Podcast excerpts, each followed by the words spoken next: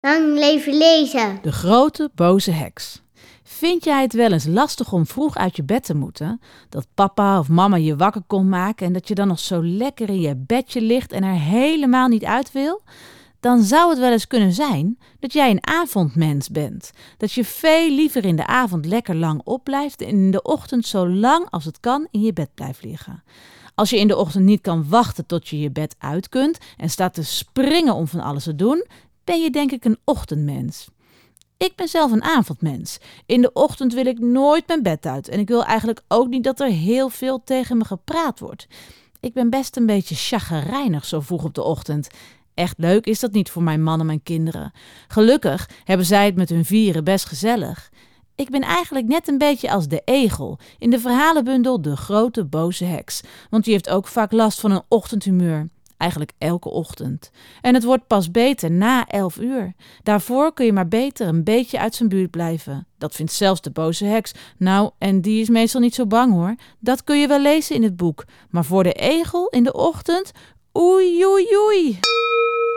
De haas was heel vroeg opgestaan. Hij sprong zijn huis uit, keek om zich heen en zei: Ha, wedden dat het prachtig weer wordt? Hij maakte een paar huppelsprongen, nam een aanloop en sprong over een boomstronk heen. Joepie, riep de haas, lekker rennen!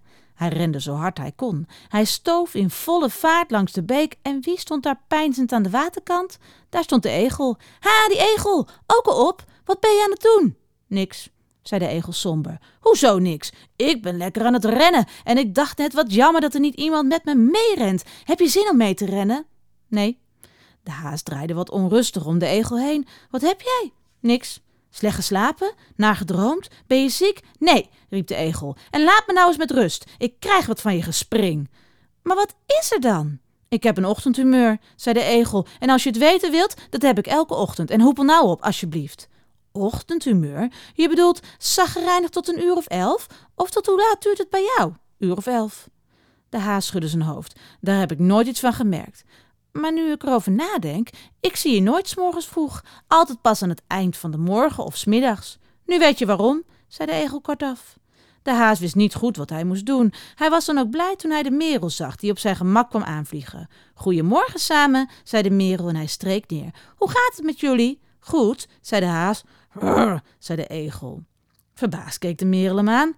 Wat is er met jou? Ochtendhumeur, legde de haas uit. Dat is lastig, zei de merel. Heb je dat elke morgen? Joe, riep een schelle stem vlak achter hun rug. Joe, de boze heks, zeiden de haas en de merel geschrokken en ze deden snel een stapje opzij. De egel bleef stokstijf staan. Als je alles hebt gehad, krijg je haar ook nog, bromde hij. De heks keek hem afkeurend aan. Ben jij met je verkeerde been uit bed gestapt? Ochtendhumeur, zeiden de haas en de merel. Nou en, zei de heks, zo'n humeur heb ik altijd, de hele dag. Joe, egel, lach eens tegen het duimpje. Maak dat je wegkomt, jij, riep de egel. En hij zette al zijn stekels op. Zeg, zeg, wat krijgen we nou? Rustig aan, of ik verander je in een dennenappel. Maar het klonk een beetje onzeker. Klaar.